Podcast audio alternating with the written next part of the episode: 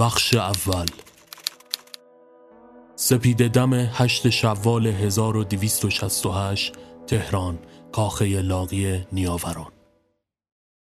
ناصر الدین شاه چهارمین شاه قاجار آن روز با همان غرور همیشگی شنل بر شانه انداخت و بر رکاب اسب همراه چند تن از درباریون از کاخ به قصد شکار به سمت شکارگاه راهی شد. غلام علی خان ملیجک وی با همان لبخند همیشگی تفنگش را برای وی حمل می کرد. دقایقی چند بعد از عبور از کاخ در حالی که به سمت دشت می رفتن، ناگهان چند سوار سیاه پوش با های سرپری که به دوش می کشیدن در نقطه ای دور نمایان و لحظه به لحظه با آنها در حال نزدیک شدن بودند. یکی از درباریون نعره زد این از خدا بیخبران دیگر کیستن؟ دیگری که رنگ از رخسارش پریده بود بریده بریده گفت این وقت صبح چه انگام تاختن به سمت دربار است؟ آن هم بدون اطلاع و دعوت. ملیجک با صدای نازکش پشت چشم نازک کرد. نکند نیت شومی به سر داشته باشند. لحظاتی کوتاه گذشت تا سوارها به چند قدمی آنها رسیدند. لباسهای سیاه برتن و صورتهای خود را پوشانده بودند. یکی از آنها که درشتندامتر از بقیه بود صدایش را در سر انداخت و فریاد زد. اتحاد بابیان به دستور شیخ علی عظیم به جهت احقاق حق و خون از دست رفته آقامون سید علی محمد باب خواستار جبران وحنی هستیم که از جناب عالی به کیشمان وارد شده. ناصر الدین شاه که ابسار اسبش را محکم درون مش می فشرد نره زد. حرام لغمه ها کدام پدر سوخته ای به شما اجازه ورود به ملک را داده؟ سه نفر از سیاه پوشان با سرعتی مثال زدنی اسلحه هایشان را در یک آن چرخاندن و شروع به تیراندازی کردند. صدای شلیک گلوله سکوت دشت را شکست و یکی از گلوله ها به بازوی پادشاه برخورد کرد و از روی اسب با صورت روی زمین افتاد. ملیجک از ترس به پشت از پناه برد و حیوان که از صدای تیر آشفته شده بود رم کرد. چیزی نمانده بود ملیجک را زیر سمهایش لگدمال کند. یکی از درباریون بلند فریاد زد امونشون ندهید. ادهی از سیاه پوشان هله هله کنان به خیال اینکه شاه را کشتهاند با حالتی پیروزمندانه از معرکه گریختند. و یکی از آنها که دیرتر اقدام به فرار کرده بود به تیر درباریون به هلاکت رسید. در پی تعقیب و گریز بعدی دو تن دیگرشان را به اسارت گرفتند. ادهی دیگر هم حق کنان دور ناصر الدین شاه حلقه زده و فریاد وامصیبت ها سر می‌دادند. اما در آن سوی شهر در حالی که خورشید تازه روی سقف آسمان گل میانداخت هیاهوی دیگر برپا بود. مردی با دشداشه سپید و دو جعبه چوبی روی شانه در حالی که ایستاده و رجز می‌خوان معرکه گیری به راه انداخته بود. ادهی هم دورش را گرفته و متحیر خیره مشغول تماشا شده بودند. مرد با لحجه خاصی که داشت از یکی از جعبه ها موش صحرایی و از دیگری مار کبرای هندی بیرون کشید. چند نفر که نزدیکتر به صحنه بودن با ترس به عقب پریدن. مار چنبره زد و با حرکتی سریع گردن موش را به دندان گرفت. هم همه برپا شد. مراد یکی از آن جوانهایی که در دسته تماشاچی ها قرار داشت دست به چانه زده بود و نوچ نوچ کنان سر تکان می‌داد. دستی از پشت سر او را برگردان. به کمکت نیاز دارم. مراد با چشمهایی گرد شده ترسان از جا پرید. احمد این چه سر و وزیست احمد با دست پاچگی شروع به تکاندن قبار از لباس سیاهش کرد و در نهایت دست مراد را گرفت و به گوشه ای برد. چیزی که لابلای پارچه گلدار پیچیده بود را به دستش داد. خوب گوش کن. می‌خوام اینو برام قایم کنی. خونه من امن نیست. مراد همین که آمد دهان باز کند تا چیزی بگوید دوباره به میان کلامش پرید. هیچی نگو فقط کاری که گفتم رو بکن. راجبشم با هیچ کس حرف نزن. سپس سراسیمه از آنجا دور شد. مراد از همه جا بیخبر تمام وجودش را کنجکاوی در بر گرفته بود. پارچه را کمی باز کرد و تپانچه کهنه نمایان شد. در همین حین آن سوی دیگر که معرکه برپا بود چندین سوار حکومتی از راه رسیدن و هیاهو برپا شد. متفرق شید. خوب گوشاتون رو وا کنید. به قبله عالم سوء قصد شده و ایشون در حال حاضر توی مریض خونه به سر می‌برن به زودی تمام مجرمان و بانیای این ماجرا رو به اشد مجازات و هلاکت خواهیم رساند. من بعد هر کس سیاه پوش بابیون را هر کجا دید و دستگیر کرد انعام ویژه‌ای خواهد گرفت. حالا برگردید سر و کسب و کارتان. مراد که رنگ به چهره نداشت با حول و ولا خودش را به خانه رسان و مشغول دفن کردن تپانچه داخل باغچه شد. همان لحظه بیبی بی خاتون از پنجره سرک کشید. اوا مادر جون خاک بازی می‌کنی؟ بیا نهار سرد شد. مراد آب دهان قورت داد.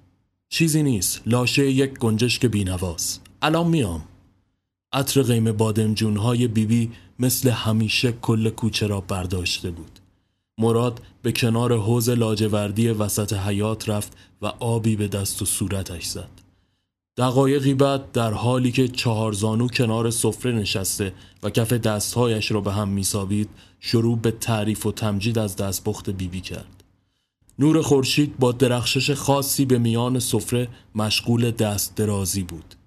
بیبی کاسه های سفالی را کنار هم چید و داخل یکی از آنها سالاد شیرازی ریخت. دیگه یواش یواش وقتش دستپخت عروسمونو بچشیم. ایشالله مراد لب پیچاند.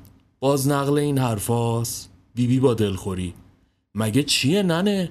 هر کسی که به سن تو می‌رسه باید زن بگیره. سر و سامون بگیره. اصلا چرا راه دور بریم؟ همین آقا میر پسر سغرا خانومینا ماشاللاش بشه. دو سال از تو کم سنتره. میگن زنش پا به ماهه. مراد که دنبال بهانه میگشت بشقابش را داخل سفره جابجا کرد. من تا اجباری نرم زن نمی‌گیرم. بیبی واه واه خوبه خوبه. حالا کوتا اجباری؟ اصلا این حرفا رو ول کن. گروپ می‌خوام برم یه توکه پا خونه اختر خانومینا بارم سنگینه. باش جایی نرو لازمت دارم. مراد آرام سر تکان داد و مشغول خوردن غذایش شد. غروب از راه رسید و آفتاب پشت تپه های اطراف شمرون در حال آرام گرفتن بود از میان چندین کوچه تاغدار گذر کردند تا به خانه مورد نظر رسیدند چندین شاخی تاک از دیوار به داخل کوچه سرک کشیده بود و عطر گل شمدونی هر آبری را سرمست می ساخت. بیبی شروع به دقل باب کردن کرد. چند لحظه بعد اختر خانوم در حالی که چادر به دندان گرفته بود در میان در نمایان و به گرمی پذیرای آنها شد. مراد که می‌خواست زودتر از آنجا برود سری بخچه دلمه هایی که بیبی درست کرده را روی تخت کنار حیات گذاشت و آمد فلنگ را ببندد که بیبی آهسته اشاره کرد ننه جون اینجوری که زشته بیای چایی بخور از لحن و رفتار بیبی و حالت هماهنگونه ای که با اختر خانم داشت حس کرد باید کاسه زیر نیم کاسه باشد با این حال توی رودرباسی قرار گرفته بود و کاریش نمی‌شد کرد داخل خانه اختر خانومینا همچنان عطر گل و دیوارشان سراسر عکس های سیاه سفید و قاب گرفته خودنمایی می‌کرد. زهرا دختر بزرگ اختر خانوم با چادر نماز و لبخند کوچکی روی لب و با کاسه ای آب در دست وارد شد. مراد که متوجه صدق ماجرا شده بود قافیه را باخته می‌دید. بیبی لبخند شیطنت آمیزی زد. به به چه دختری؟ ماشاءالله. میگن آب نطلبیده مراده. این شاخ شمشاد ما هم اتفاقا اسمش همینه. می‌بینی تو رو به خدا اختر خانوم؟ اختر خانوم به نشانه تصدیق حرفای بیبی بی سر تکان داد. مراد که در عمل انجام شده قرار گرفته بود نمی‌دانست چه واکنشی باید داشته باشد. زهرا جوری سلام داد که به نظر می رسید گوشهای خودش هم از شنیدنش محجور مانده باشه. سپس در حالی که لبهایش گل انداخته بود و زیر چشمی مراد را میپایید به گوشه اتاق رفت و کنار اختر خانم نشست. بیبی بی نگاه پیروزمندانهی به مراد انداخت. خب ننه جون نمی‌خوای با این گل دختر دو کلم اختلاط کنید؟ مراد که به لکنت افتاده بود هر جور که می‌شد سعی داشت کلمات را کنار هم بچیند. که ناگهان صدای جیغ بلند یک دختر سکوت خانه را شکست. صدا از داخل مطبخ می آمد. موش ننه اختر! همه از جا پریدن. دختر با چهره حراسان به وسط اتاق پرید. مراد با دیدنش زمان برایش متوقف شد. دیگر هیچ نمیشنید تنها تصویر حراسان دختر را که در عین حال هم با خجالت و حراس این پا و آن پا می‌کرد را می‌دید صدای بیبی بی درون سرش پیچید. دست به جنبون پسر! موش به داخل حیات یورش برد و اطراف دیواره حوز با سرعت میدوید. مراد که ماتش برده بود با تکانهای شانه هایش توسط بیبی بی به خود آمد. سپس با دست باچگی دوان دوان به حیات رفت و چوبی را که کنار تخت بود برداشت. موش حراسان تغییر جهت داد و داخل باغچه شد. مراد از دور چوب را پرتاب کرد و از شدت ضربه تعادلش به هم خورد و داخل حوز افتاد. دختر کوچیک اختر خانم که خنده بامزهی روی لبش نقش بسته بود گفت مرد مراد ما رو کش تا بمیره. همه خندیدن. اسمش نرگس بود کمی سبزه ابروهایی پیوسته دندان خرگوشی با موهای بافته. رشته کلام پرپر و بیبی بی که از نگاه های مراد متوجه عشق او به نرگس شده بود مدام زیر لب ذکر می گفت. هنگام شام رسیده بود. سفره را داخل ایوان انداختند. پشه ها و حشرات دور نور لامپ گرده هم گویی می رخصیدن. مراد دوزانو نشسته بود و مشغول بیرون آوردن دلمه ها از بخچه هر از گاهی سر بالا می آورد و در پی نرگس چشم می دوان. اختر خانم کاسه دوغ را کنار چند پیاله سفالی گذاشت و مشغول ریختن نعنا داخل آن شد. بیبی بی آرام قضیه را با او مطرح کرد و اختر خانم سر پایین انداخت. بیبی بی جان شما که بهتر می‌دونین رسوماتو. تا دختر بزرگ نره خوبیت نداره دختر کوچیک بره. خونه بخت. بیبی بی نگاه معناداری به مراد کرد و آهسته سر تکان داد. شام که تمام شد سریعا زهرا با قلیان بزرگ که روی کاسش طرح شاه عباسی داشت وارد شد نرگس که داخل حیات همزمان با آواز جیرجیرک ها زغالدان را میچرخان زیرزیرکی جواب نگاه های مراد را با لبخند کوچکی که بر روی لب داشت می‌داد. در نهایت زغال سرخ و گداخته را با انبر برداشت و روی قلیان قرار داد. مراد با جستی مردانه شلنگ را گرفته بود و پک می‌زد. یک خط در میان صرفه می کرد. آن شب هم به نیمه رسید. اختر خانم و دختران به رسم مهمان نوازی آنها را تا دم در بدرقه کردند. همین که بیبی و مراد از گذر سر کوچه عبور کردند، اختر خانم با دلخوری رو به نرگس کرد و گفت زلیل مرده. اگه دو دقیقه دندون رو جگر میذاشتی الان خواهرت رفته بود خونه بخت. ظهر آفتابی کاخ گلستان تهران. ناصر شاه با دستهای بامپیچی شده بر تخت حکومت لم داده بود و رجز می‌خوان. می‌خواهیم هرچه سریعتر گوساله های نیت کرده به سوی قصد ما را پیدا کرده در بند کشیده و نزد ما بیاورید. افراد گارد نظامی هم سر تعظیم فرود آورده و از آنجا بیرون رفتند. لحظاتی به همین منوال گذشت تا اینکه دوستعلی خان معیرالممالک خزاندار وی وارد شد و گل از گل ناصرالدین شکفت مشغول خوشوبش شدند دوستالی خان دختر کوچک ناصرالدین اسمت و دوله را که آن زمان نه ساله بود برای پسرش امیر خواستگاری کرده و برای یکی از اعیاد قرار جشن بنا گذاشته بودند. دوستالی شخصا تصمیم داشت خودش هزینه های مراسم را تقبل کند. عروسی که در تاریخ به عنوان یکی از بزرگترین جشن های عروسی نقش بسته است. ده شبانه روز جشن و جهیزیهی برابر پنج میلیون سکه طلا. اما یکی دیگر از درباریان به اسم معظم دوله دختر وزیر را برای پسرش آقامیر زیر نظر داشت و با فرمایش دوستلی از فرصت استفاده کرد و قرار شد بر همزمانی عروسی اسمت دوله و وصلت آن دو هرچند که آقامیر به هیچ وجه تمایل به این وصلت نداشته و از این ماجرا گریزان بود. هیچ کس هم علت آن را نفهمید تا اینکه مسابقه از سواری دوشان تپه. خیمه های سپید و پرچم های رنگ و وارنگ بر فراز آن بر روی تپه های دوشان منظره باشکوهی را جلوگر شده بود. اسب سیاه و سپید و خاکستری و قهوه‌ای از نژادهای مختلف با پوشش های متفاوت بسته به هر قوم و فرهنگ آنجا گرده هم آمده بودند. احمد کنار مردی چشم بادومی مشغول صحبت راجب چون و کم برنامه بود. خیمه های شاه در منطقه قرق شده بالاتر از بقیه خودنمایی می مراد او را به گوشه کنار کشید و یک خط در میان لابلای حرفهای روزمره مدام از دختر بزرگه اختر خانم صحبت می‌کرد و احمد همه هوش و حواسش به اسب سپید و درش اندام روسی بود که مشخص بود برای نجیب زاده ای ایون است بدون اینکه نگاهش را به مراد بیاندازد گفت خب اگه اینقدر همه چی تموم و پنجه آفتابه چرا خودت پاپیش نمی‌ذاری؟ مراد من دلم گیر دختر کوچیک است جنابالی مخالفتی داری بخوایم با جناخشیم با هم؟ احمد انگشتهایش را میان لب قرار داد و سوت بلندی زد سپس برای کسی آن سوی تپه دست تکان داد. تو که وضع منو بهتر می‌دونی لبه تیغم. مراد بیبی رو راضی می‌کنم برات پا پیش بذاره. تو فقط بله رو بگو و خلاص. احمد مردد لب پیچان. مراد لبخند زد. دوماد رفته گل به چینه سپس هر دو قهقه زدن. با شلیک تپانچه دستی مسابقه آغاز شد و هیاهو از جمعیت برخاست. از پا با سرعت از یکدیگر سبقت می گرفتند و با کوبش سمهایشان توده ای از گرد و خاک به هوا بر می خواست. اما کمی آن طرفتر در محوطه ایونی که شاه قرخ کرده بود آقامیر تازه داماد با چهره دمق دست به سینه به گوشه ایستاده و صادق میرزا از خدم وی کنارش زیرچشمی او را تحت نظر داشت. به داخل چادر رفت و پیاله شراب برایش ریخت.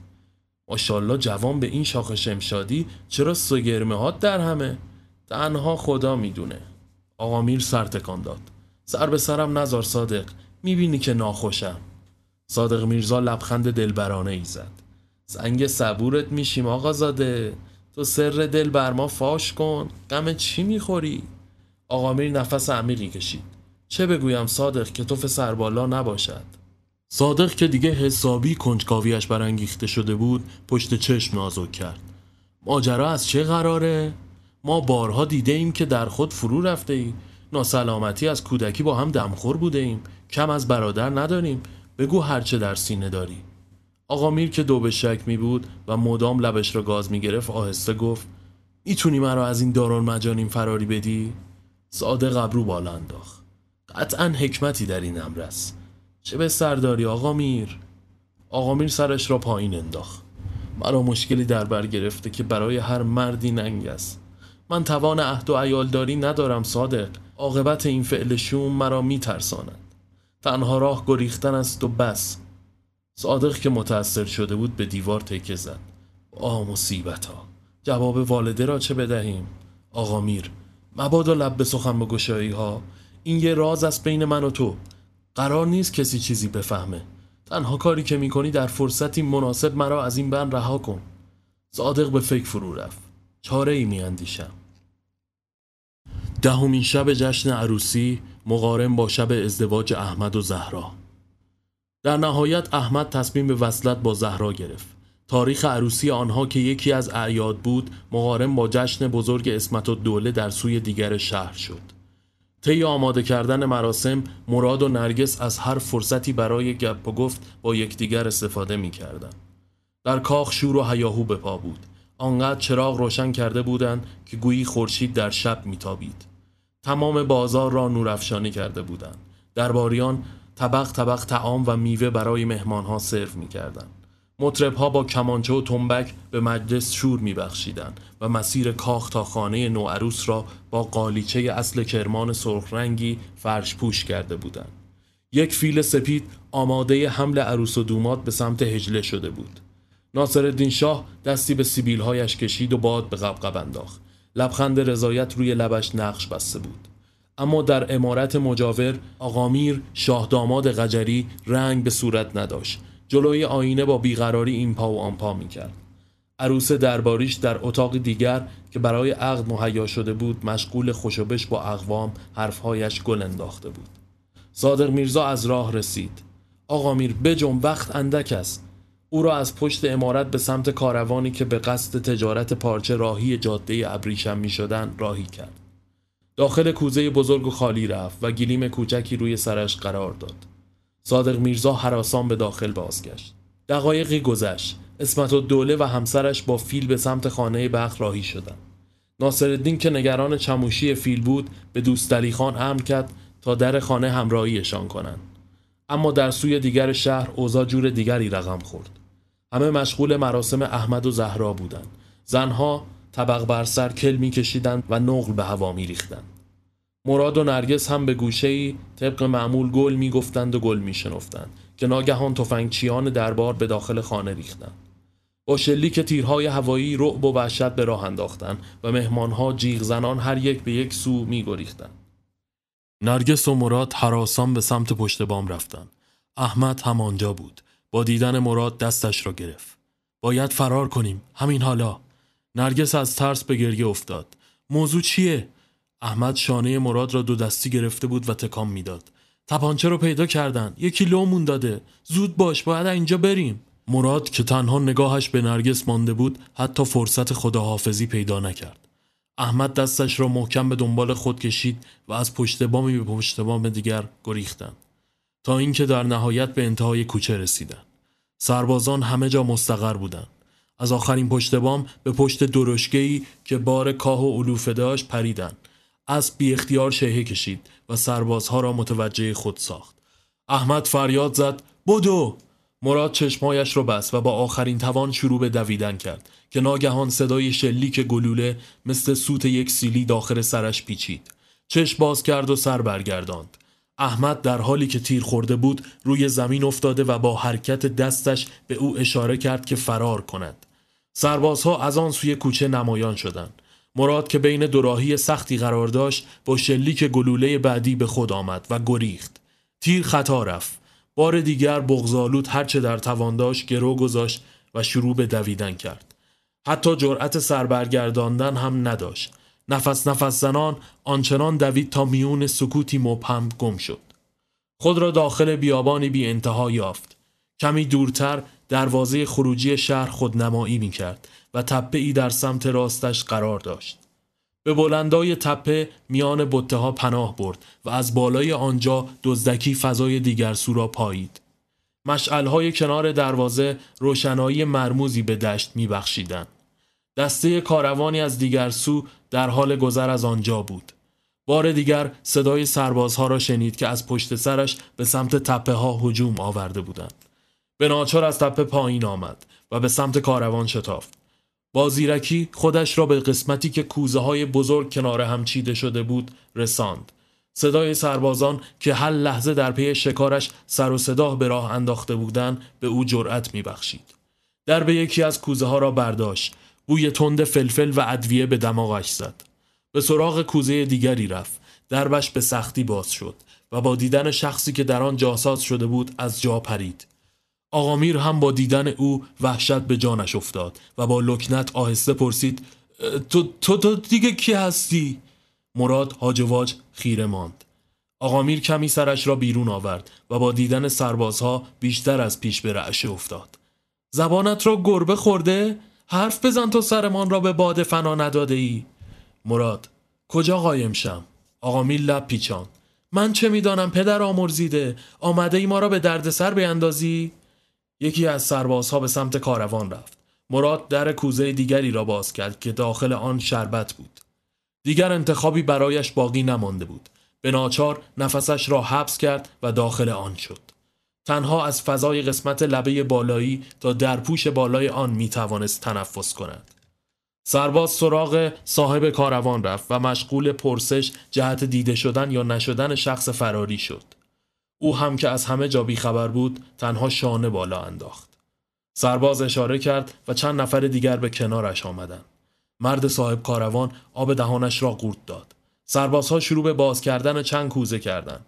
همین که به کوزه ای که آقامیر داخلش بود رسیدن خود را جلو انداخت و با خود شیرینی گفت خودتون رو خسته نکنید. اینا همه بسات خورد و خوراکیست و بس.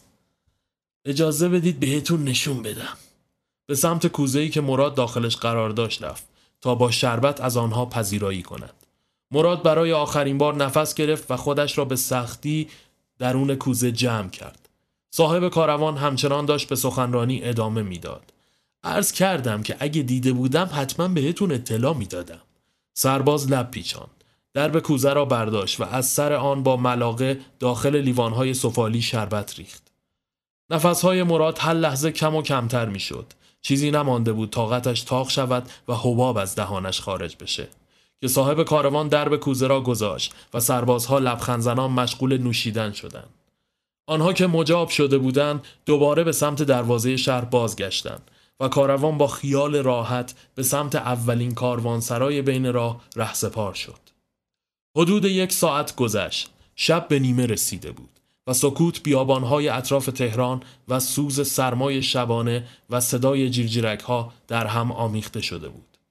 دیواره های کاروانسرا در سایه های شبانه شکل خوفناکی به خود گرفته بود. و چند نفر داخل پیتهای حلبی آتش به راه انداخته و ایستاده کنار آن مشغول گپ و گفت شده بودند. صاحب کاروان که نامش شمس الله بود خودش را به کوزه که آقامیر داخلش قرار داشت رساند و آهسته خم شد و گفت می‌تونی بیای بیرون؟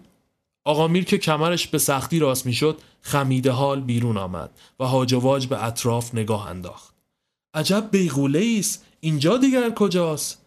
شمس الله در حالی که چانه اش را میخاراند گفت اولین کاروان سرای بین راه امشب و اینجا اتراق می‌کنیم. با سپیدی صبح دوباره راهی میشیم. آقا میر تکنانی که داخل پارچه پیچیده شده بود را از او گرفت و با ولع خاص مشغول خوردن آن شد.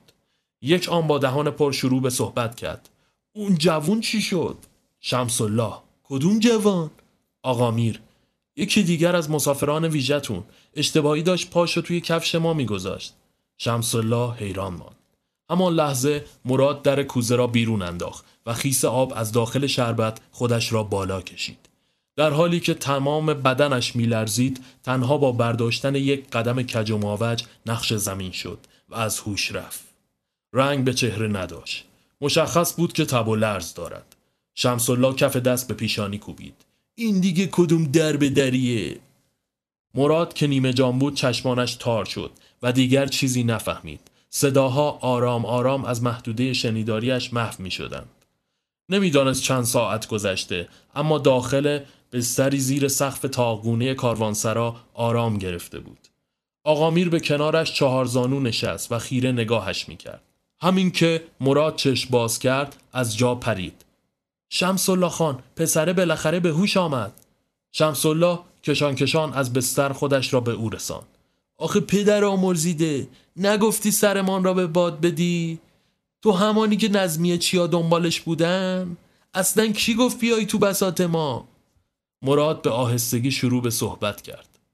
از ناچاری به شما پناه آوردم. امشب شب وسالم بود.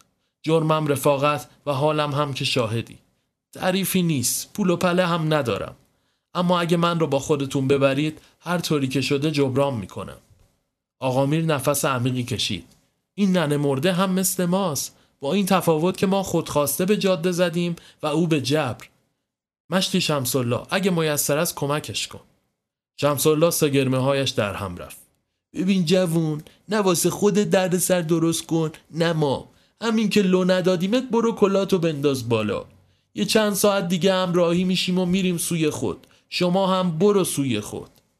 مراد چشم به سقف دوخ آخه اینجا کجاست؟ الان کجاییم؟ من که جایی رو بلد نیستم. شمس الله اینجا کاروان سراست. بین راه قزوینیم. کار اصلی ما هم که تجارت پارچه است. این مسیرم که جاده ابریشمه. حالا اگه سوال دیگه ای نداری ما بریم بخوابیم. مراد در سکوت آرام گرفت. و با خود درگیر این بود که چه کند. از طرفی از شدت خستگی پلکایش دوباره سنگین شده بود که ناگهان سکوت کاروانسرا با صدای مهیبی شکست. یک عده دار و دسته راهزن با لگت در را کوبیدن و وارد شدند هم همه برپا شد. سردستی آنها که قوی هیکلتر هم بود باد به قبقب انداخت. هر کی از جاش جون بخوره خونش بای خودشه. طلا ملا پول پله هر چی که تو دستتونه رد کنید بیاد. هر کی هم موش بدونه حسابش با کرمال کاتبینه تفنگ سرپرش را به سوی دار و دسته کاروان گرفته بود و لغز می‌خواند. باقی افرادش هم با قمه و زنجیر گردش را گرفته بودند. دو تا از راهزنها جهت گرفتن طلاها نزدیکتر شدند و یکیشون که چهره کریهتری داشت و زخمی بر پیشانی با دیدن آقامیر خنده ای سر داد و دندانهای کرم را در معرض نمایش قرار داد. رئیس این یکی بودارا بوهای خوب خوب میده. از رخسار سفید و گل لپش معلوم آدم حسابیه. آقامیر از شدت ترس به لرزه افتاد. مراد که خودش را به خواب زده بود با یکی از چشمانش به صورت نیمه باز فضا را بررسی کرد. به کمر یکی از آن دو تپانچه کوچکی بسته شده بود. رئیسشان لبخند زنان به سمت آقامیر رفت. مراد که پی فرصت مناسب میگشت نفسش را در سینه حبس کرد. رئیس راهزنا اسمت چیه خوشگل پسر آقا میر خواهشم مرا در بند نکشید اصلا غلط کردم خودم جهت دستبوسی باز میگردم رئیس ابرو بالا انداخت این مردک چی میگه؟ ناخوش احواله؟ شمسالله به میان حرفشان پرید آخه پسر جان این دریوری ها چیه که میگی؟ اینا راهزنن بلای جان تجار و مردم یعنی شیرفم نشدی؟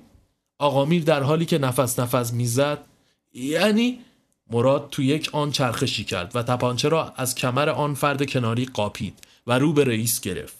همه مات ماندند. رئیس راهزنها با چشمانی گرد شده. ای پدر سوخته خوب خودت را به موشمردگی زده بودی. مراد فریاد زد. خفه اسلحه رو بگیر ازش مشتی. شمسالله پیروزمندانه به سمتش رفت و تفنگ را از او گرفت. توی سرعتش تف انداخت و گفت از وقتی کاکازاقی شیشلول قلاف کرد و توبه سرداد هر ننه قمر قربتی تو بیابونا سرک می‌کشه و قلدری می‌کنه. دو سه نفر از همراهان کاروان هم شروع به تناپیشی دیگر راهزنان کردند. آقا میر که امنیت یافته بود تکه چوبی را از گوشه ای برداشت و با آن به سر و کله رئیس راهزنا کوبید. خدا زلیلتان کند ارازل. صاحب کاروانسرا با خوشحالی به سمتشان آمد. خدا خیرتون بده ما را از شر این شیاطین راحت کردین. سپس رو به شمس الله کرد. مشتی قدر این جوون رو بدونید که اگه نبود سر هممون رو به باد می‌داد. مشتی قدر این جوون رو بدونید که اگه نبود سر هممون برباد می‌رفت. شمس الله به فکر فرو رفت. نه خوشم اومد. جنم داری. اگه بخوای می‌تونی با ما بیای. مراد لبخند زد. گفته بودم جبران می‌کنم. آقا میر دستی به شانه زد. احسن بر تو. چیزی به طلو نمانده بود و شروع به بستن بارها کردند. صاحب کاروان به نشان تشکر میوه و غذا برایشان بخچه پیچ کرد و به دستشان داد. هنوز خورشید به قلب آسمان رسوخ نکرده بود که کاروان راهی بیابان گشت. تا چشم کار می‌کرد صحرا بود و آفتابی داغ و سوزان. مراد سوار بر شطور پارچه ای روی سرش انداخته بود و مدام با سراب جاده چشم تو چشم می‌شد. آقا میر هم که حال بهتری نداشت هر از چنگاهی آبی به صورت می‌زد تا سراپا بماند. آن روز تا هنگام غروب به مسیر ادامه دادند و در نهایت به کاروانسرای مورد نظر رسیدند.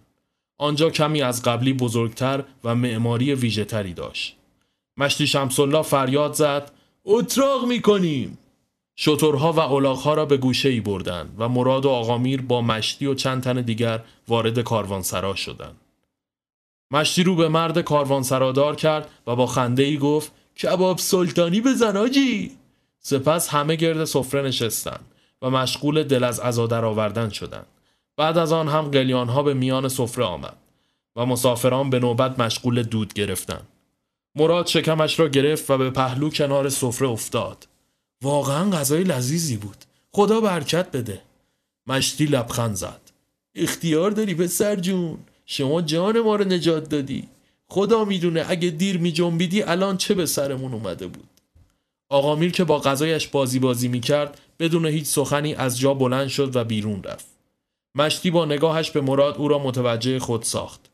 مراد به دنبالش راهی شد. آقا میر کجا به سلامتی؟ آقا میر که دماغ به نظر می آمد نفس عمیقی کشید. احساس غریبی دارم. یک عمر در قصب سر بردیم و اکنون آواره دشت و بیابان گشتیم. هنوز نمی‌دانم کار درستی کرده ام یا نه. می‌خواهم کمی قدم بزنم. مراد شانه بالا انداخت. هر جور که میلت. سپس دوباره به داخل کاروانسرا بازگشت و به بالشت کوسن بزرگی تکیه و مشغول چرت مرغوب زدن شد. اما آقا میر همچنان که قدم می‌زد ناگهان از دوردست صدایی شنید. شبیه به هلهله و پایکوبی جشن عروسی. چشمانش را ریز کرد. صدا از پشت تپه ای می آمد. کنجکاوی بیقرارش کرده بود. به سمت صدا قدم برداشت. از تپه بالا رفت. روستایی کمی آن طرفتر با درختان بلند تبریزی قرار داشت. صدا از داخل آنجا به گوش می رسید. سر برگردان. نگاهی به کاروانسرا انداخت. با خود فکر کرد حوصله سوالهای مراد و فضای پر از دود قلیان آنجا را ندارد. ازم را جذب کرد و راهی روستا شد. تقریبا ده دقیقه طول کشید تا به آنجا رسید. درست حد زده بود. جشن عروسی پرشوری برپا و مردم دست جمعی با لباسهای بلند دست همدیگر را گرفته بودند و پایکوبی می‌کردند. آوازی به زبان محلی یک صدا میخواندند. تنها منبع روشنایی آنجا را هم مشعلهای شلوری که یکی در میان به درختان بلند بالا بسته بودند تشکیل می‌داد. آقا میر به میان جمعیت رفت. نکته جالبی که بود همه آنجا بر حسب قومیت یا نژاد صورتهای ترکیبی و کشیده‌ای داشتند. با موهایی بلند که باعث می‌شد چهرهشان خیلی واضح نباشد. بی اختیار با آنها ضرب گرفت و شروع به کف زدن کرد. دختری جوان و زیبا با لبهای گلنداخته که در دستش لیوانی سفالی قرار داشت لیوان را به قصد پذیرایی به او تعارف کرد آقا میر با تعجب پرسید این دیگر چیست دختر به زبان نامفهومی سخن گفت یکی دو نفر که توجهشان به آنها جلب شده بود خنده ای کردند و با انگوش او را نشانه گرفتند.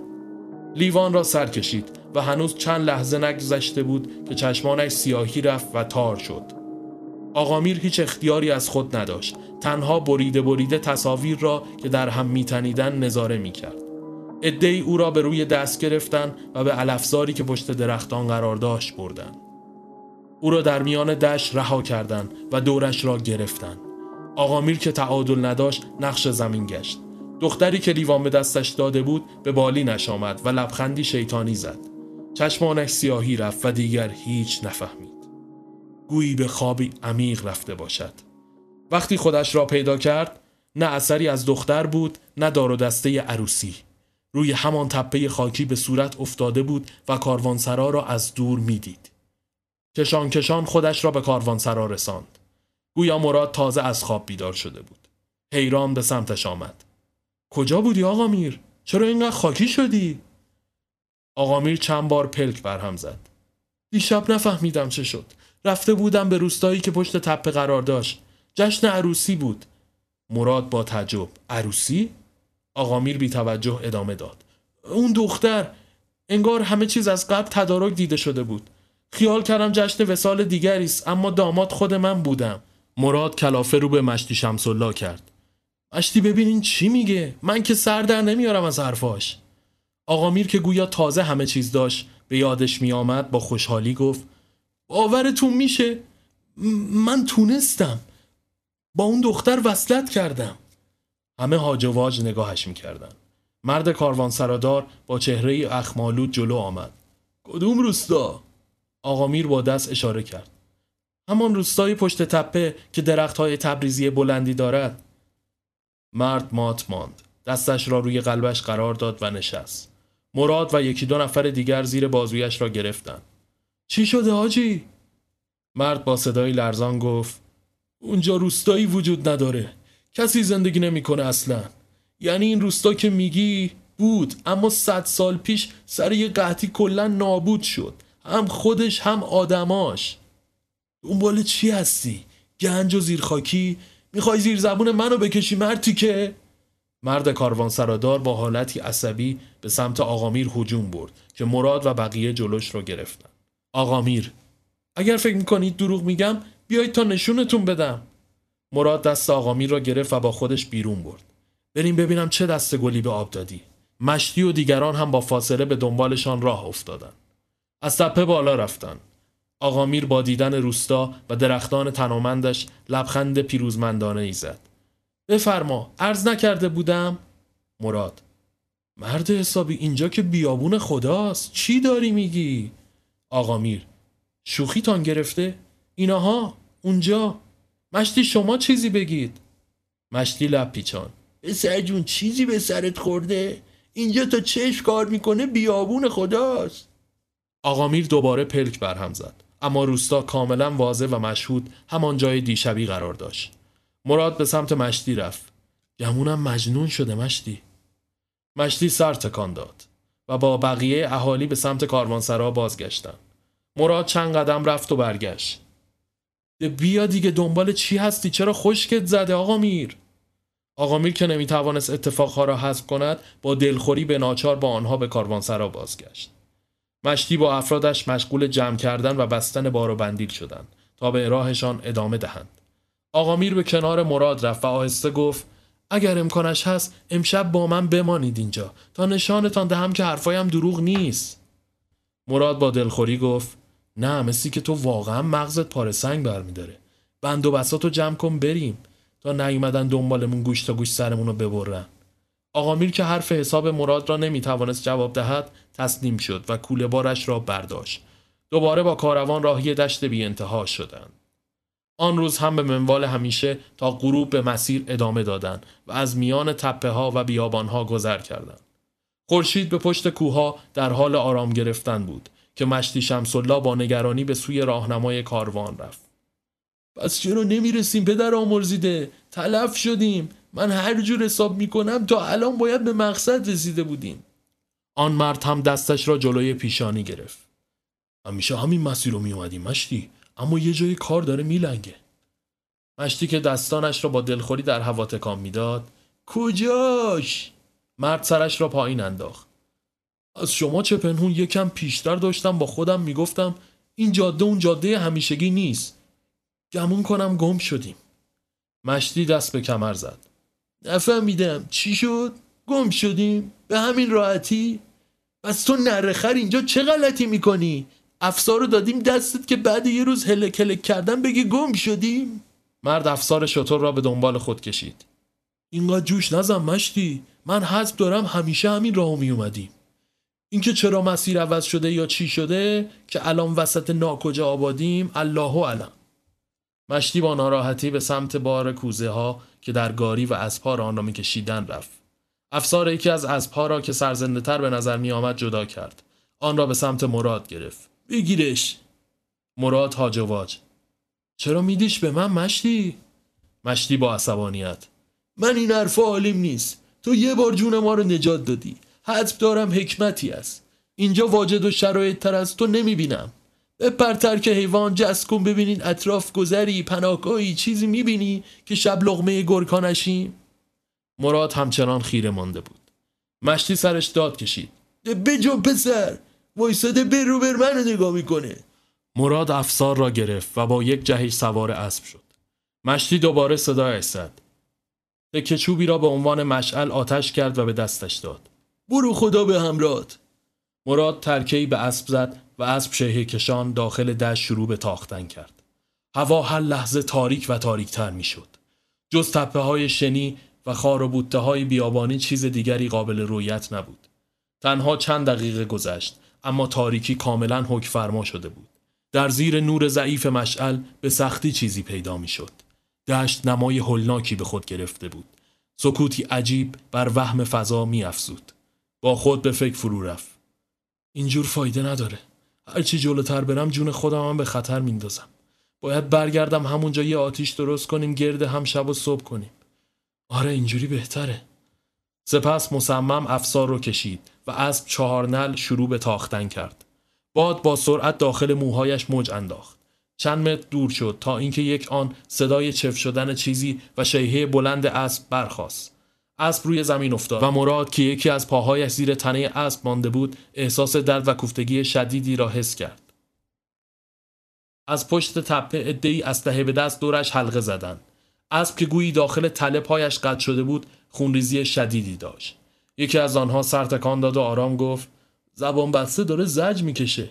سپس با شلیک گلوله خلاصش کردند. مراد را کشان کشان به گوشه ای بردن کی هستی غریبه؟ مراد. مسافر غریب بیکس هر چی که اسمشو می‌ذارید. کاروانمون کمی اون طرفتره. بار پارچه داریم مسیر رو گم کردیم.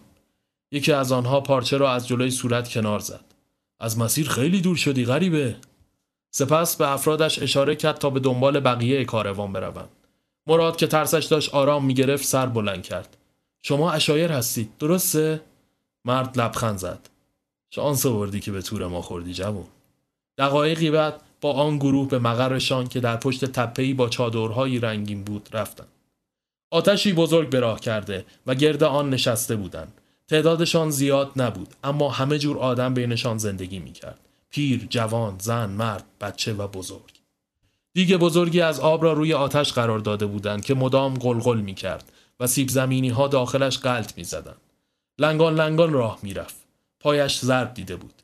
کنار یکی از چادرها نشست و خیره به آتش چشم دوخت دقایقی بعد باقی افراد اشایر با دار و دستی کاروان از راه رسیدن مشتی با دیدن مراد گل از گلش شکفت به به مراد جان نگفتم تو ناجی مایی.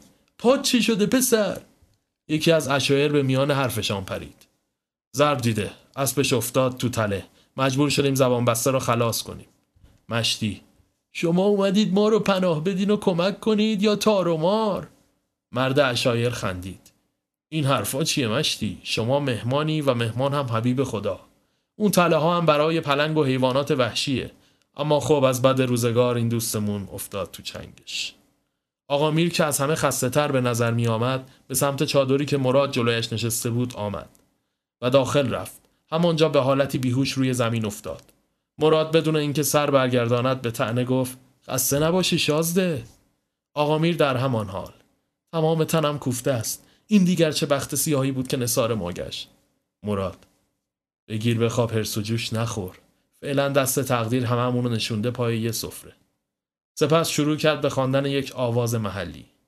آقا میر کمی گوش داد و سپس به نشانه اعتراض گفت صدایت زنگ دارد ها اما بنده خدا و از احوال ما را که خود می‌بینی آخر چطور در این شروع هیاهو بخوابیم؟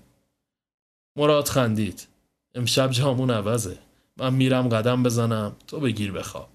سپس با تکه چوبی از جا بلند شد و لنگان لنگان به سمت آتشی که همه گرد آن قرار داشتن رفت. آقا میر از پهلویی به پهلوی دیگر جابجا جا شد و در حالی که پلکایش گرم میگشت خواب او را در بر گرفت. نمی‌دانست چند دقیقه یا ساعت به این منبال گذشته است که با صدای مراد از جا پرید. مراد بلند شو زود باش. آقا میر حیران. چه شده نصف شبی؟ مراد دنبالم بیا زود باش میگم. جونمون در خطره. آقا میر کورمال کورمال از پشت چادر به سمت بیابان بیرون زد و به دنبال مراد به راه افتاد مراد خودش را پارچه پیچ کرده بود آقا میر چرا خودت را این شکلی کرده ای؟ نصف جان شدیم آخر چه شده؟ مراد بدون اینکه حرفی بزنه فقط لنگان لنگان قدم برمی داشت آقا میر پس بقیه چی؟ مراد همچنان بی توجه ادامه می‌داد. ناگهان این بار از پشت سر صدای مراد را دگربار شنید. آجواج سر برگردان. چند آن طرفتر مراد کنار چادر تکیه به چوبی که به دستاش زده بود. باز کجا شال و کلا کردی شازده؟ اون کیه باهات؟ آقا میر عرق سردی به پیشانیش نقش بست. جرأت سر برگرداندن را نداشت. فردی که به عنوان مراد به دنبالش می‌رفت از حالت لنگ زدن درآمد و صورت کشیدهش میان پارچه نمایان شد همان دختر شب قبل در آن روستا بود اما با چهره سرد و وحشتناک خنده چندشاوری کرد و دستش را گرفت به دنبال خود کشید. زور بازویش اندازه دو مرد جنگی توان داشت. مثل یک گنجش در چنگالش اسیر شده بود. کمی جلوتر که رفتن چند نفر دیگر هم به آنها اضافه شد. آقا میر هیچ اختیار و کنترلی نداشت. تنها متحیر نگاه می کرد و با حالتی وحشت زده می دوید.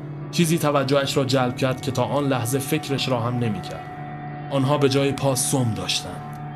اما از طرف دیگر مراد که واقعه را دیده بود همراه یکی دو نفر از کاروان و اشایر به دنبالشان راهی شدند.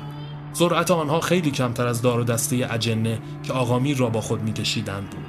آقامیر حتی جرأت صحبت کردن با آنها را نداشت. زبانش بند آمده بود. به نظر می آمد مراد آنها را گم کرده باشد اینقدر سر به عقب برگردان و چشمی به دنبال مراد داشت که از روبرو قافل شد این شب گذشته داخل روستا اما با تعداد کمتری آتش بزرگ وسط بیابان به پا کرده بودند و با همان گویش عجیب و لباسهای رداگونهشان دور آن تواف می‌کردند. لکه چوب بلندی هم بر آتش بسته بودند که مشخص بود می‌خواهند آقامیر را به آن ببندند. هرچه در توان داشت خرج داد و فریاد کرد اما بیفایده بود.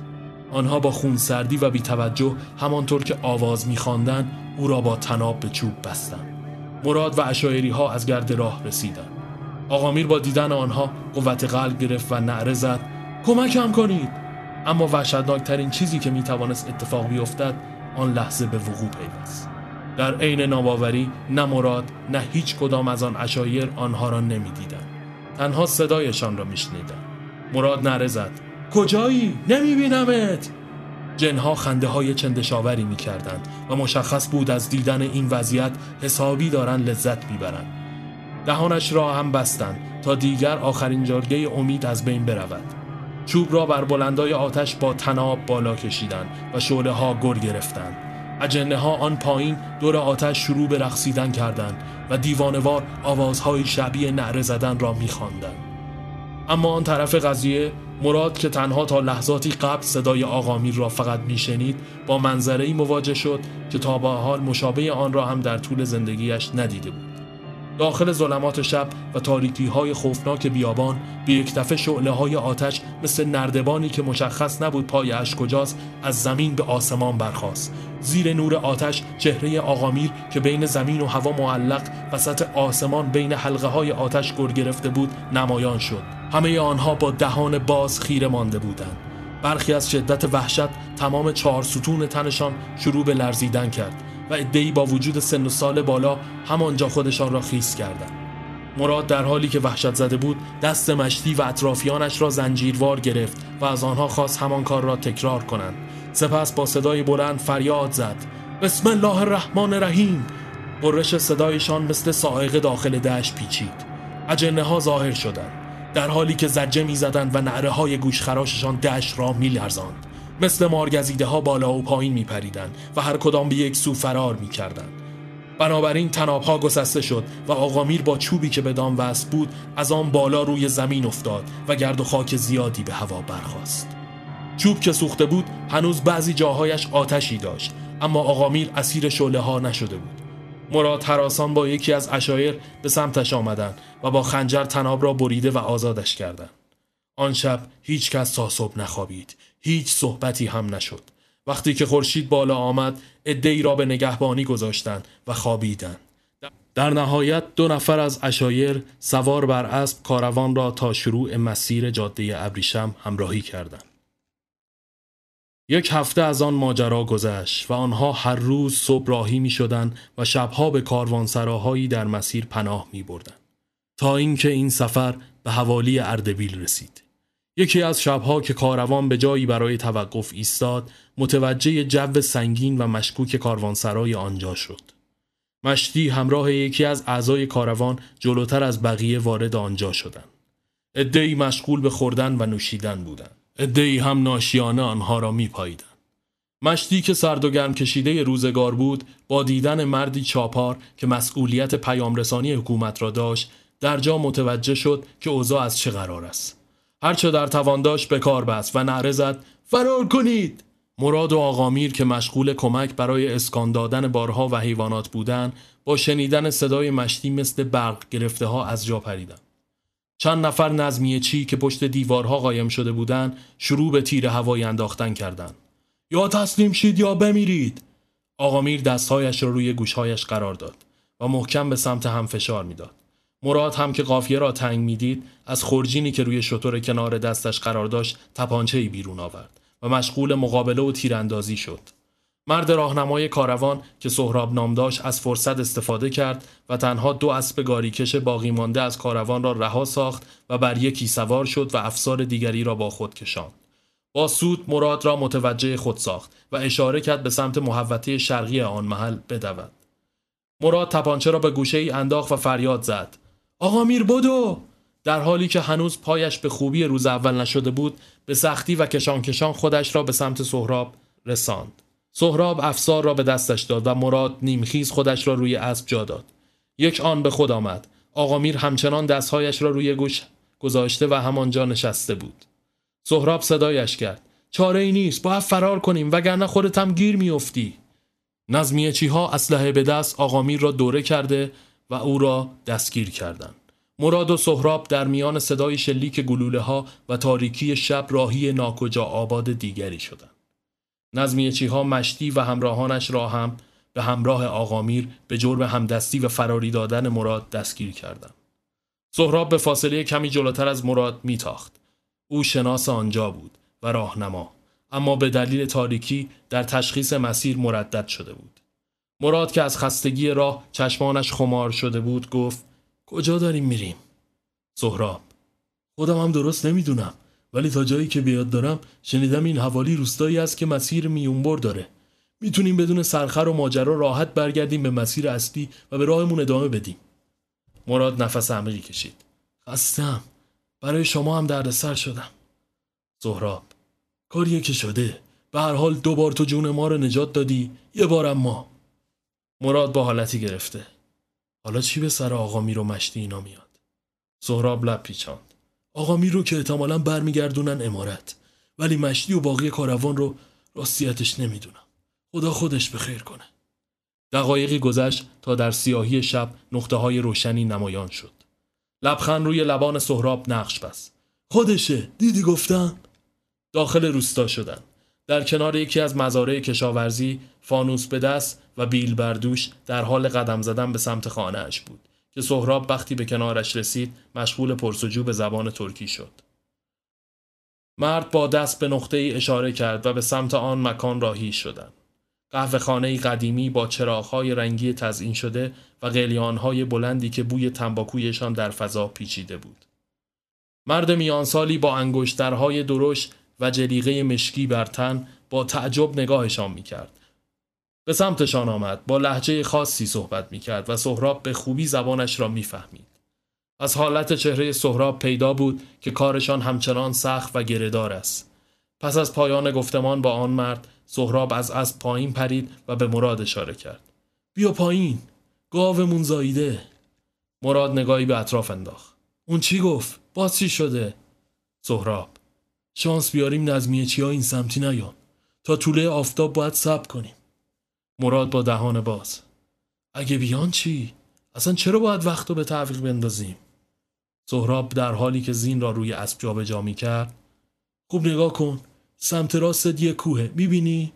مراد چشمانش را ریس کرد. خب آره سهراب. مسیرش میگن سبالوبوره تازه اون بالای قلعه است که میگن شومه. هر کسم رفته دیگه برنگشته. خبری هم ازش نشده. مراد من نمی‌فهمم. سهراب بی توجه ادامه داد. اسمش بوینی قونه اما محلی ها بهش میگن قلعه آدم خار مراد چشمانش گرد شد. همین یه قلم رو کم داشتیم. حالا باید چیکار کرد؟ سهراب. از پیرمرد پرسیدم میگه چاره ای نیست. باید تا طول آفتاب سب کنیم. بعدم از سمت مخالف قلعه با یه راهنما بریم تا برسیم به جاده اصلی. مراد راهنما؟ همان لحظه مرد جوانی همراه آن مرد میانسال از راه رسید. برعکس او می‌توانست فارسی صحبت کند. امشب می‌تونید اینجا بمونید. سهراب از لای پارچه های داخل خورجین یک شمش طلای کوچک بیرون آورد. خوب گوشاتو واکن گل پسر. همه چیزی که برا من و این دوستم مونده همینه. این هم سهمته که فردا که خورشید می‌خواد بزنه به دل آسمون ما رو ببری به جاده. بی کلک. اون وقت این نصیبت میشه. اینم گفتم که بدونی لغمه چرم و نرد مراد گرفتم مراد همچنان خیره نگاه می‌کرد آن مرد هم چشم از شمش طلا بر نمی داشت. خیال راحت سپس دست دادن و آن مرد خودش را مصطفی معرفی کرد. شب به نیمه رسیده بود. مراد و سهراب روی یکی از تخت چوب های فرش شده کنار رود نشسته بودند و لغمه می گرفتن. مصطفی هم چپق به دست روی تخت مقابل نشسته بود و دود می گرفت. تازه داشت همه چی آرام می شد که پسر بچه ای دوان دوان از بیرون محوته وارد گشت و به ترکی خبر داد که مامورها دارن به آنجا میان. سهراب با دستپاچگی از جا بلند شد و مرد صاحب آنجا به مصطفی اشاره کرد که آنها را داخل انبار پنهان کند. سپس آنها به دنبال مصطفی راهی انبار شدند. نظمیه چیها ردشان را زده بودند و به آنجا رسیدند. صدای مامورها به گوش می رسید. سهراب از داخل انکاس ای که گوشه انبار افتاده بود تصویرشان را که مشغول گفتمان با مرد صاحب کافه شده بودند می‌دید. نظمیه چی به ترکی گفت مطمئنی دو نفر فراری اینجا نیومدن؟ مرد شانه بالا انداخت. من که چیزی ندیدم. نظمیه چی دو قدم به سمتش برداشت و آرام گفت یکم بیشتر فکر کن. این حوالی روستای دیگه ای وجود نداره. دعا کن اومده باشن اینجا که نونت تو روغنه. مرد در سکوت برق به چشمانش افتاد. نظمیه چی ادامه داد. انعام خوبی می‌گیری. خیالت راحت. مرد خنده چاپلوسانه ای کرد. من که ندیدم ولی اگه یه وقت بیان چقدر نام داره نظمیه چی باد به قبقب انداخت سه عدد شمش طلا چشمان مصطفی گرد شد سهراب تا دید که مرد پایش شل شده با دست اشاره زد که آنها داخل انبار هستند در یک لحظه خنجری از جیبش بیرون کشید و زیر گلوی مصطفی قرار داد. اینجا باید یه راه مخفی داشته باشه. کجاست؟ مصطفی که رنگ به رخسار نداشت با دست به گوشه انبار اشاره کرد. نظمیه چیها در حال مستقر شدن و ورود به انبار بودند. سهراب مصطفی را جلو انداخت و او به ناچار دریچه را باز کرد. از زیر انبار تونل کوچکی بود که به محوطه بیرون ختم می‌شد. سهراب و مراد به دنبالش داخل شدند. و سینه خیز مسیر خاکی تونل را طی کردند از پشت سر صدای نظمیچی ها می اومد که با عصبانیت نعره می زدن و در حال به هم ریختن انبار شده بودند. به خروجی رسیدن. سهراب خنجر را قلاف کرد. ببین همین الان من و این دوستم می‌بری اون مسیر اصلی و یه شمش طلا رو می‌گیری یا اینکه من دوباره خنجر رو باز می‌کنم و شاهرگ تو برای استاد به یادگار می‌ذارم مصطفی بیدرنگ به راه افتاد عجله کنید دنبالم بیاید توی آن تاریکی شب کوه مقابلشان شبیه دیو بزرگی بود که به میان دشت نشسته باشد و با زوزه های باد خور و پف سر می‌داد. از تخت سنگ ها یکی پس از دیگری بالا رفتند. دقایقی به همین منوال گذشت. از پشت سر صدای همهمه نظمیچی ها که جنونوار داخل روستا این سو و آن سو می رفتند داخل کوه می پیچید. به دهانه ورودی جاده رسیدند. از بدشانسیشان تخت سنگ ها ریخته و مسیر را مسدود کرده بود. مصطفی در حالی که عرق پیشانیش را پاک می کرد روی تخت سنگ نشست. تنها راهمون قایم شدن لای همین تخت سنگاست که اونم حتی اگه دنبالمون نیان تا اینجا خورشید بزنه دیده میشید. سهراب با دست به چیزی که پشت سر مصطفی بود اشاره کرد. اون که اون بالاست همون قلعه معروف قدیمیه نه؟ مصطفی رنگش پرید. قلعه آدمخوار. منو با کشی هم اونجا نمیام. سهراب خنجر را بیرون کشید. جنازتو می‌برم. یا را بیفت. مصطفی مدام شروع به ناله کردن و اینکه اگه به اونجا برن با خودکشی فرقی نداره کرد. به خدا حتی یه نفرم از اونجا برنگشته. گیر نظمیه چی بیفتیم بهتره تا برین تو قله. مراد دستی به شانه سهراب زد. مطمئنی کار درست همینه؟ سهراب چاره دیگه ای نداریم. اگه گیر نظمیه چی بیفتیم مرگمون حتمیه. پس خیلی فرقی نمی‌کنه. به ورودی قلعه رسیدن. بیشتر شبیه یک مخروبه قدیمی بود. صدای باد که داخل دیوارها و حفره‌های خالی میپیچید مثل زوزه گرگ تنین انداز می‌شد. آنقدر تاریک بود که به سختی چشم چشم را می‌دید. مصطفی که به لکنت افتاده بود گفت قدیمی ها می‌گفتن یه دری تو انتهای قلعه هست که به یه دنیای دیگه باز میشه. سوراب که مشخص بود ترسیده با کلافگی گفت بسه دیگه جای نوت کردن بگرد در خروجی رو پیدا کن. محتاب به میان آسمان آمده بود. و از حفره ها نور سپید و اندکی به داخل قلعه میریخت.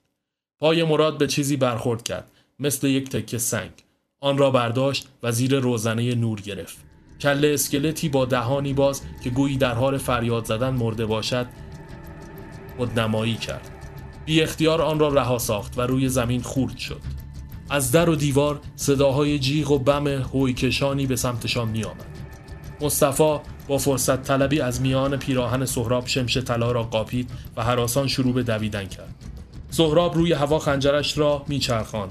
مراد هم به دیوار تکه زده بود و حیران به حجم صداها در میان تاریکی گوش می‌داد. صدای باز شدن دری چند متر آن طرفتر به گوش رسید و نور محتاب از آن سو داخل قلعه افتاد و آنجا روشنتر شد. مصطفی پیروزمندانه و دستپاچه از در بیرون پرید و یک آن سکوت برقرار گشت. زهراب و مراد به سمت درب خروجی رفتند. در رو به دری با شیبی عجیب و وحشتناک باز می‌شد و مصطفی بخت برگشته در انتهای دره که به سختی قابل دیدن بود روی تخت سنگی خونالود جان بود اما کنار در تخت سنگی قرار داشت که باید با گرفتن دیوار از لبه پرتگاه چندی متر به همین شکل می‌رفتند. سهراب جلوتر راه افتاد و مراد به دنبالش به میانه لبه ها رسیده بودند دوباره آن صداهای وهمالود این بار شدیدتر از قبل شروع به نعره زدن کردند. انگار که زلزله آمده باشد. کوه شروع به لرزش و ریزش کرده بود. سهراب تعادلش را از دست داد و افتاد. مراد دستش را در میان هوا گرفت و با دست دیگرش لبه تخت سنگ را نگه داشته بود. زلزله آرام گرفت و کوه به حالت سابق بازگشت. مراد هرچه در توانداش را گذاشت تا سهراب را بالا بکشد و دوباره به روی تخت سنگ بیاورد. اما درست در لحظه ای که سهراب به بالای تخت سنگ رسیده بود این بار آن صداها ظاهر خودشان را هم نمایان کردند شبه های مهگونه که مثل بادی سهمگین به سمتشان هجوم می آوردن. و اتفاقی که نباید می افتاد افتاد. سهراب دستش رها شد و مثل مصطفی به داخل دره سقوط کرد. مراد سرش را میان بازو گرفت. و با دستانی که به دیوار گرفته بود فقط رفت و رفت. شبه ها هم دورش میپیچیدند و داخل گوشش نعره می‌زدند. مراد بازویش را جلوی صورت گرفته بود و ادامه می‌داد تا بالاخره به مسیر هموار رسید. شبه ها روی آخرین لبه سکو که دیواره قلعه بود ایستاده بودند و همچنان نعره می‌زدند. مراد که داخل جاده و سرازیری که به پشت کوه ختم می‌شد قرار داشت بار دیگر چشمانش را بست و شروع به دویدن کرد. آنقدر که متوجه نشد کی از هوش رفت و روی زمین مثل یک تکه چوب خشک افتاد. خورشید به میان آسمان بالا آمد و آن شب پرماجرا به پایان رسید. مراد چشمانش را باز کرد. ابرهای آسمان با آرامش خاصی کنار هم قرار گرفته بودند. سرش را بلند کرد. داخل بستری از پارچه روی عرابه چوبی قرار داشت. پیرمرد ریش سفیدی که به نظر صاحب آن کاروان می آمد با دیدن او که به هوش است به سمتش آمد. حالت خوبه؟ مراد آب دهانش را قورت داد و آرام گفت شما کی هستین؟ پیرمرد لبخند زد. جار پارچه ابریشم و مخمل و یشم. مقصدمون فرنگه و تنها یک شبانه روز فاصله تا مرز داریم. اینجور که متوجه شدم از قله عبور کرده بودی. قطعا جگر شیر داری که خطر کردی. من به جوانهایی چون تو نیاز دارم. اما اگه مایل به همراهی با ما نیستی می‌تونم اشتر برایت مهیا کنم تا راهی دیارت بشی. مراد چندین مرتبه پلک بر هم زد و سپس گفت من کسی رو ندارم. اینو هم که گفتین رو نمی‌دونم. چاره ای هم به جز همراهی با شما ندارم. پیرمرد ابرو بالا انداخت. صداقت تحسین برانگیزه. دیگه چی در چنته داری مرد جوان؟ مراد سعی کرد در جایش بشینه اما بدنش کوفته و به سختی تکان می‌خورد. توی بساتتون یه جرعه آب پیدا میشه؟ پیرمرد دستی به ریشهایش کشید. البته. با دست به یکی از افراد اشاره کرد و آن هم سری با پیاله و کوزه آب خدمت رسید. آنها را به دست مراد داد. پیرمرد نفس عمیقی کشید. علل حساب این رو داشته باش تا به کاروان سرا برسیم. آنجا شیر داغ و لغمی چرب انتظارمون رو می‌کشه. غروب فرا رسید و به آخرین کاروانسرای حوالی مرز رسیدند. گویی خورشید برای آمدن شب لحظه شماری می کرد. داخل کاروانسرا بخش جانبی داشت که مشخص بود برای مسافران خاص و سرمایهدار به صورتی ویژه پذیرایی می شود. کرسی بزرگی پهن شده بود و همه گرداگرد زیر پتو تکیه به بالشت های کوسن منجوق دوزی شده و پف کرده زده و قلیان می کشیدن. پیرمرد در رأس مجلس دستش را زیر چانه لم داده بود. خوب گفتی شبه ها بی امان از هر سو هجوم می آوردن. آن؟ مراد با کلافگی از داخل مجمع سیب سرخ درشتی را دستشین کرد. ای بابا این سومین بار دارم تعریف می‌کنم. پیرمرد و همراهان یک صدا قهقهه زدند. خب قصه جالبی است حتی صد بارم بگی ارزش داره پیرمرد با گوشه آستین دهانش را پاک کرد بلند شو بریم کمی قدم بزنیم. گفتمان کنیم. مراد که از گرمای کرسی خواب بر او چیره شده بود به سختی از آن بستر گرم و نرم دل کند. پیرمرد چپاق بلندش را در دست گرفته بود و با دست دیگر تنباکو داخلش میچپاند. گستاخی تو منو یاد جوونی خودم میندازه. یه جوری یاقی و سرکش بودم که همه رو زله می‌کردم. اما خب دست روزگار با پا به سن گذاشتن از تکاپو انداختم. قدر جوونی تو بدون پسر. مراد جهت تصدیق کردن صحبتهایش سر تکان می‌داد. پیرمرد نفس عمیقی کشید. ببینم زنی اختیار نکردی؟ مراد به فکر فرو رفت. مجبور شدم تنهاش بذارم و بزنم به جاده. پیرمرد آستینش را بالا زد و خالکوبی کهنه‌ای که اسم جیران رویش حک شده بود نمایان گشت. عاشقش بودم. اون به من زندگی کردن رو یاد داد. به هم ندادنش. از لج من جلوی چشم خودم کشتنش. مراد با تجب کشتنش؟ پیرمرد آرام سر تکان داد. اسم کاکازاقی به گوشت خورده. مراد با دهان باز. تو کاکازاقی هستی؟ پیرمرد. بودم. کل این بیابونا در اختیار من و دار دستم بود. دشمنم که تا دلت بخواد. ولی جرأت رو در رو شدن با منو نداشتن.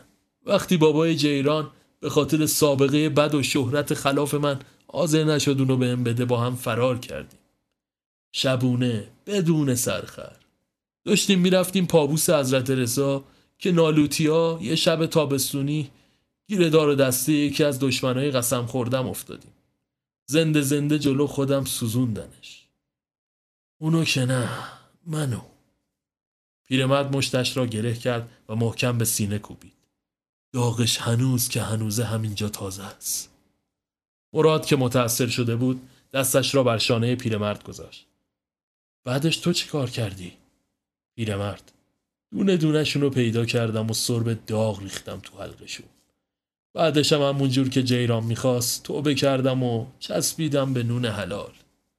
خب دیگه بسته برو بگیر بخواب که فردا از مرز باید رد بشی. مراد از جا بلند شد و آهسته قدم برداشت.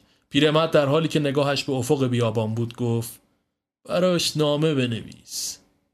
مراد سر برگردان حتما. دوازده زیحجه 1279 پاریس فرانسه. مزفر شاه قاجار پس از کشته شدن پدرش ناصر شاه به دست میرزا رضای کرمانی به پادشاهی ایران رسید و از آنجایی که مانند پدرش مشتاق سفر به اروپا بود در تاریخ 23 فروردین 1279 اولین سفر خود را به مقصد روسیه، اتریش، سوئیس، آلمان، بلژیک و در نهایت فرانسه آغاز کرد. مظفرالدین شاه همراه چند تن از دربار ایران به دعوت پاولی از طرف دولت فرانسه راهی پاریس شد. آنها هر روز به جاهای دیدنی، موزه ها و قسمت های مختلف شهر می رفتن. کلی سر و صدا به راه افتاده بود تا اینکه در ششمین روز اقامت آنها اتفاقی عجیب رخ داد. موسیو دلکاسه وزیر امور خارجه فرانسه آنها را به کاخ ورسای دعوت کرده بود. مزفر شاه در کالاسکه سلطنتی همراه آقای وزیر و هم رتبه ها سرش چند کالاسکه مخصوص درباریون راهی کاخ ورسایل شد. زن و مردهای بسیاری برای استقبال و خودشیرینی نزد شاه آمده بودند و هوار میکشیدند. هنوز صد قدم از محل اسکانشون دور نشده بودند که به یک آن خیابان بند آمد. شخصی دوان دوان از میان صف جمعیت بیرون زد و خودش را به کالاسکه رساند.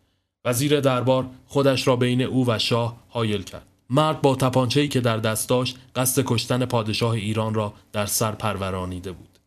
وزیر دربار دست او را به سمت آسمان بالا نگه داشت. مرد که قافیه را باخته می‌دید تپانچه را به هر ترتیبی که بود توی همان زمان کوتاه زیر چانه وزیر قرار داد. اما وزیر که از او زرنگتر مینمود انگشت اشارهش را پشت ماشه قرار داد بنابراین هرچه ماشه را می‌خواست بچکاند شلیک صورت نمی گرفت.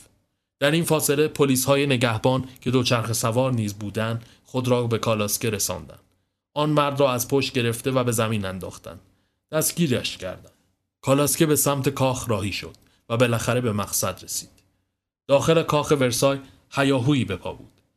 اما در سوی دیگر ماجرا مراد که پس از سفر به پاریس همراه تجار پارچه آنجا ماندگار شده بود طی سالها تبدیل به یکی از بهترین پارچه فروشان و با دختر یکی از تجار به نام آنجا ازدواج کرده بود. مایسل آن دو پسر و یک دختر بودند. روز همسر مراد به خواسته پدرش از او درخواست کرد که برای استقبال شاه ایران به کاخ بروند. هرچند که مراد حس خوبی به این ماجرا نداشت اما بنا به موقعیت و وضعیت موجود چاره دیگری برایش نمانده بود. آنها در بخش شرقی کاخ به همراه جمعیتی به صف برای استقبال ایستاده بودند. مراد با پالتوی بلند و کلاه شاپو بر سر دست به سینه نظارگر این مانور شده بود. مزفر شاه با حالتی فخر فروشانه و حق به جانب از کالاسکه پیاده شد و درباریون به دنبالش همراهی گشت کردند. هدایایی به رسم احترام با خود آورده بودند. اما چیزی که باعث شد مراد در جا خشکش بزنه چهره آشنای یکی از درباریون بود. آقا میر. او که حالا چهرهش کمی جا افتاده تر، شانه هایش خمیده تر به نظر می آمد با حالتی دماغ و گرفته که مشخص بود از سر اجبار راهی این دیار شده سینی به دست پشت پادشاه حرکت می کرد. یک آن نگاهش با مراد به هم گره خورد. با دیدن این صحنه دوباره تمام آن خاطرات داخل ذهنش نقش بست و لبخندی روی لبش شکل گرفت. آقا میر با دیدن مراد با آن وضعیت بعد از این همه سال حالت چهرهش تغییر کرد و مدام پی فرصتی برای همصحبتی با او میگشت. وقتی همه مشغول میهمانی و گفتمان شده بودند مراد خودش را به کنار آقا میر رساند و با او مشغول گفتگو شد. برای اینکه جلب توجهی صورت نگیره همدیگر را آغوش نکشیدند. خیره به یکدیگر نگاه کردند. بعد از مکسی کوتاه مراد سکوت را شکست. حالت چطور رفیق نیمه راه؟ تعریف کن ببینم چی به سرتون اومد اون شب. آقا میر نفسی عمیق کشید. در باورم نمی گنجید. حتی درصدی که زنده مانده باشی. چه برسد به اینکه اینجا توی فرنگ زیارتت کنم. آن شب بعد از آن حادثه شوم مرا دستگیر کردن. بعد از پرسجو بعد از پرسجو وقتی متوجه شدن از اهالی دربار هستم سریعا مرا به تهران برگرداندن. آنجا هم تا مدتها تنبیه و تحقیرمان کردند. و با روشن شدن همه چیز اندک اعتباری هم که داشتیم از بین رفت و جزوی از خدمه دربار شدیم. مراد سر مشتی شمس و کاروانی ها چی اومد؟ آقا میر چیز زیادی از آنها دستگیرم نشد جز اینکه زندانیشان کردند و با تازیانه از آنها نطق کشیدن خیال می‌کردن آن بندهای خدا هم توی ماجرای سوی قصب شاه دست داشتن مشتی شمسالله که پیر و ناتوان می بود زیر شکنجه جان باخت. از ما بقیه هم خبری ندارم مراد سری به نشانه تأسف تکان داد. غم انگیزه.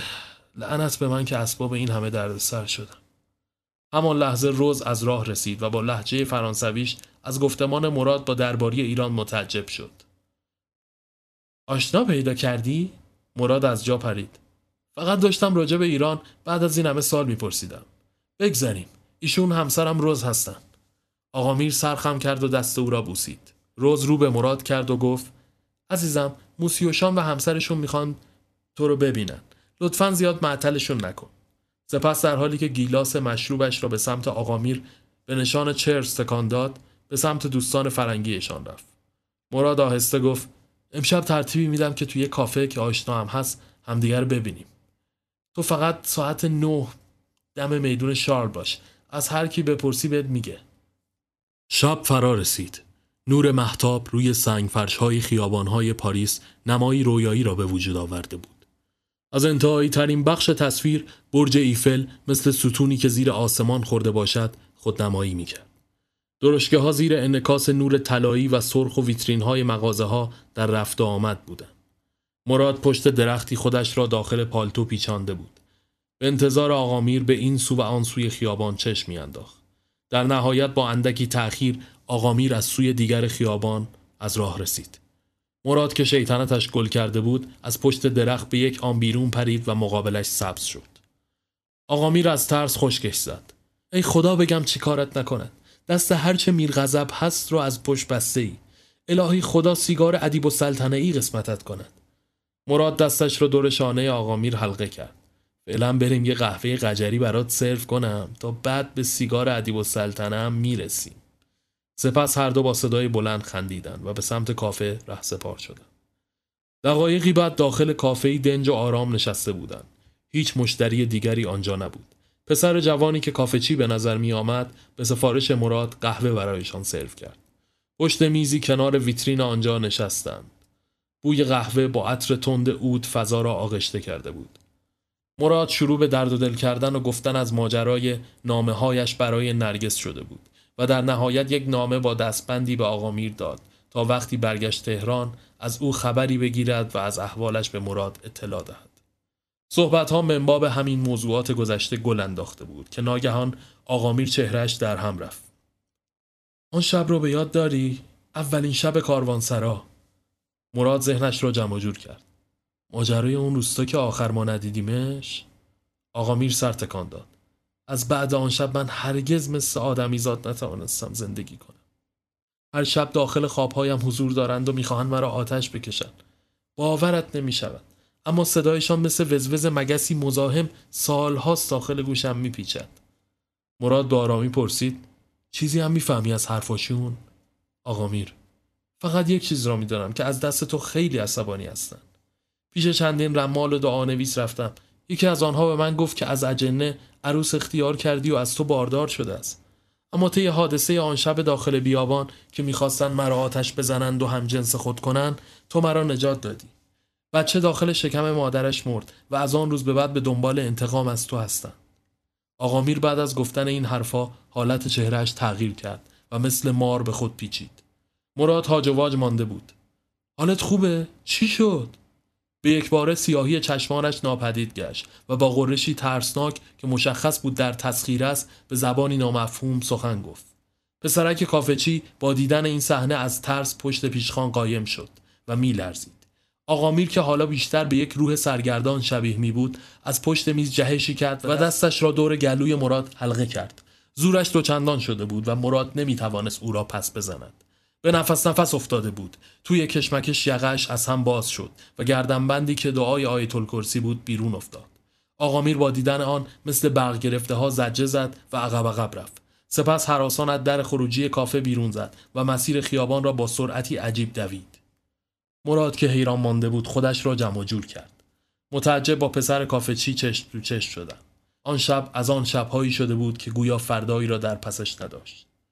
مراد مدام داخل خیابان قدم می‌زد و به اتفاقی که افتاده بود و حرفهای آقا میر فکر می‌کرد. نمی‌دانست چقدر با همین افکار سر کرده اما وقتی خودش را پیدا کرد روبروی کلیسای نوتردام ایستاده بود. گویی داخل شهر خاک مرده پاچیده بودند. هیچ اثری از انسان و بنی بشر داخل آن نبود.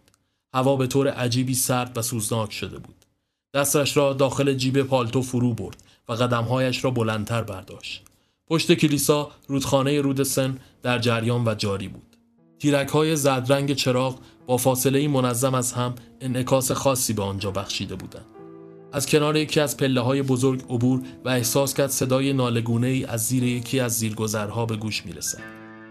با خود فکر کرد شاید چندین ولگرد داخل پیت های علبی آتش درست کرده و مشغول عیاشی هستند. سر برگردان اما هیچ کس آنجا نبود. چند قدم دیگر برداشت که ناگهان از پشت درختان چند نفر با رده های سپید و صورتهایی کشیده به سمتش آمدند. بی اختیار شروع به دویدن کرد. ای از روبرو و ای از پشت سر با خونسردی و حالتی خوفناک به سمتش هجوم آوردند.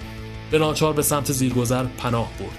آنها همه جا بودند مثل یک فرقه عجیب و غریب با لباسهایی بلند و یک دست و موهای ژولیده.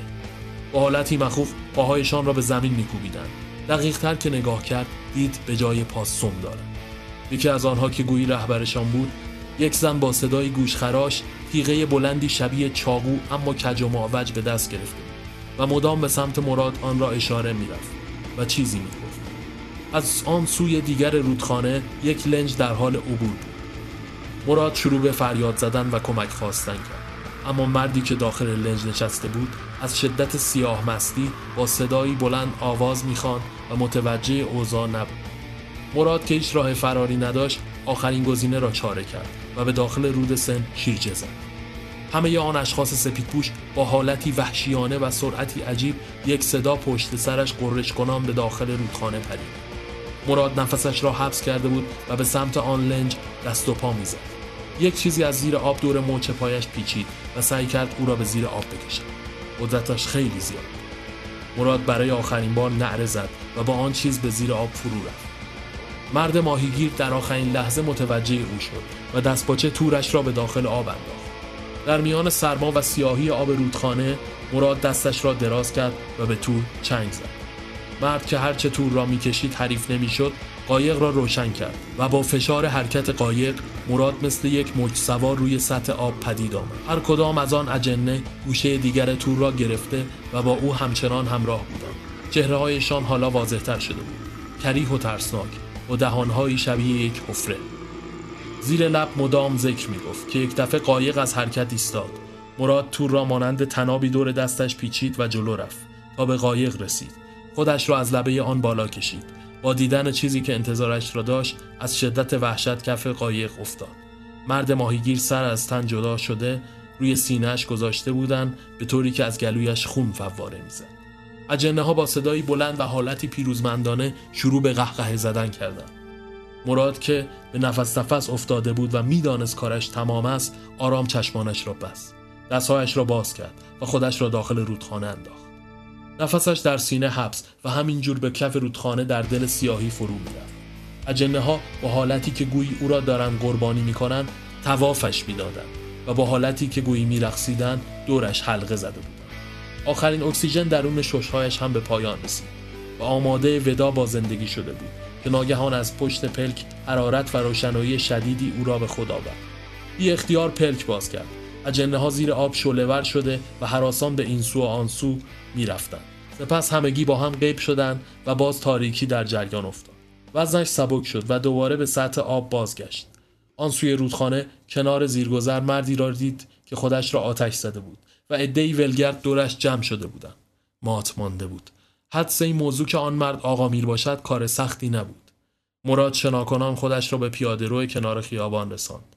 با دیدن آن صحنه از نمایی نزدیکتر به صحت این ماجرا پی برد. آقا میر با فداکاری خودش را تقدیم اجنه ها کرد تا دوست قدیمیش را نجات بدهد. از طرفی او برعکس مراد چیزی برای از دست دادن نداشت و تنهایی و بردگی دربار برایش احساس پوچی ایجاد می‌کرد. فردای آن روز معمای خودسوزی دربار ایرانی دهان به دهان توی پاریس پیچیده بود و او را همانجا خاک کردند. مراد تنها کاری که ازش برمیآمد این بود که هفته یک بار بر سر مزارش برود و دست گلی برایش ببرد. اینکه اجنا از همان سال و آن شب دنبال آقا میر بودند چیز عجیبی نبود. اما اینکه از خیر انتقام گرفتن از مراد گذشتن یا خیر خود معمایی است که نیازمند زمان و آینده